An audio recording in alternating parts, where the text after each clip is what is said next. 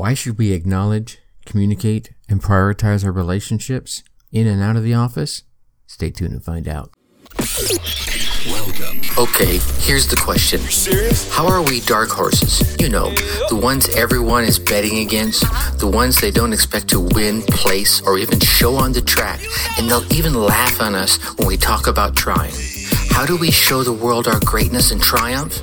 Come on. Well, that's the question, and this podcast will give you the answers. This is The Dark Horse Entrepreneur. Ah, my name is Tracy Brinkman. And push it out. Hello, my Dark Horse friends and family. Welcome back to your daily dose of Change My Life in 15 minutes or less learning. I'm your Dark Horse host, Tracy Brinkman, and you, infinitely more importantly, you are a driven entrepreneur, and you are here because you're ready to start, restart, kickstart, or just start leveling up with some great marketing, personal, or business tips and results in order to build that beautiful business of yours into the empire it absolutely deserves to be. That's why I'm here hitting you with another daily success episode of the Dark Horse Entrepreneur as we dive deep into success with actionable advice, tips, and steps designed to help you level up your game because we already know there are no shortcuts to that success except for taking those daily steps towards your goal every single day.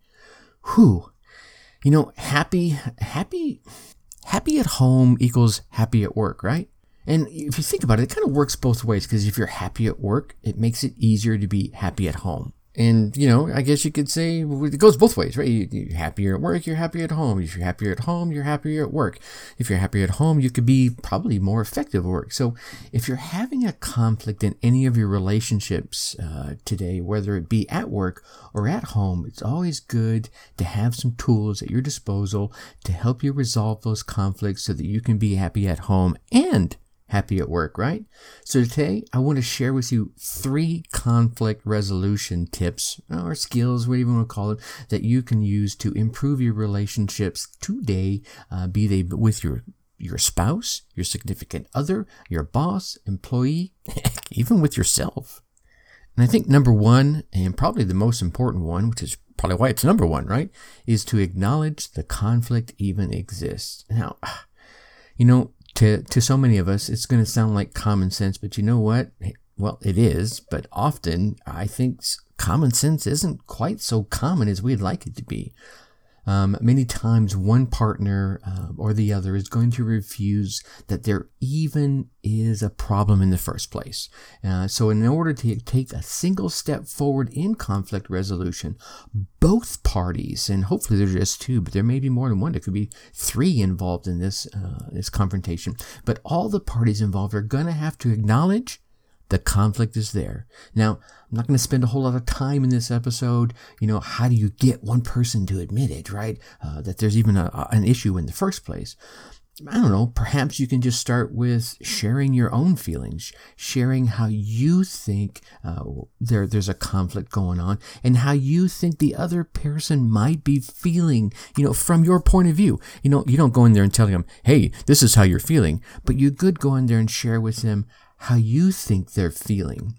And I would avoid going at it from aggressive, you know, no attack manner, because, you know, that could quickly spiral out of control. And, you know, we, we're just trying to get the dialogue started, aren't we?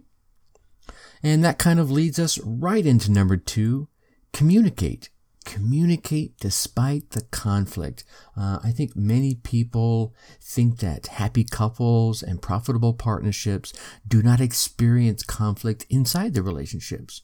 Well, to that, we all have to say nonsense, right? Um, all relationships experience conflict. I think it's really the magic is how do you handle the conflict? Because it's all about uh, the handling of the conflict determines the level of happiness as well as the longevity of any given relationship.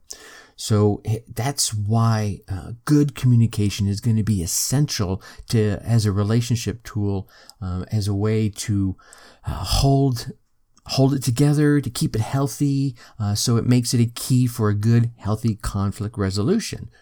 Now, this is going to be true whether this is a personal relationship, you know, a brother, a sibling, a mom, a spouse, um, or in, as well as your business relationships. And finally, and certainly not uh, not least important, uh, is prioritizing the relationship over the conflict within the relationship. You're, you're going to have to make a conscious decision that whatever you and your partner are in conflict about, it is certainly far less important than keeping the relationship together in the first place. You are going to have to decide that your relationship in and of itself is more important than just being right. So if you're feeling there's a bit of uh, conflict, stress in the relationship, then please quickly acknowledge the conflict, first to yourself, right? Then communicate it to your partner or partners despite the very conflict you're feeling. And of course, prioritize the value of the relationship that you have and bring it right or bring it right out with your feelings for the conflict. Talk it through. I mean, I'm willing to bet that you and your partner or partners will come out of it feeling way better, way, way, way better, right? That's good speaking. Way better and quite probably a little bit closer as well. All right, there you go. Three tips. Acknowledge the conflict, communicate the conflict, and uh, God darn it, prioritize your relationships first. All right. And with that, uh, tomorrow we're going to be talking about the upside of saying no.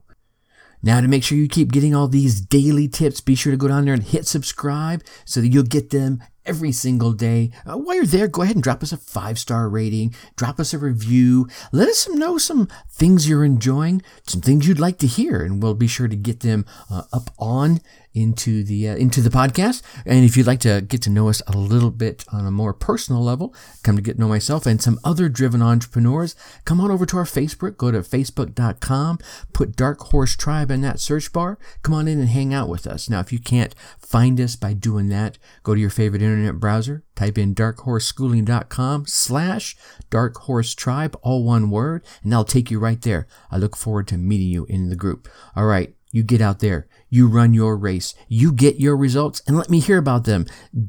Email me at tracy at dark horse schooling or let me know in the Facebook group. Until then, I'm going to leave you as I always do. Think successfully and take action. Thank you for listening to the Dark Horse Entrepreneur Podcast. Thanks for tuning in. Check us out at www.darkhorseschooling.com. All right. My name is Tracy Brinkman.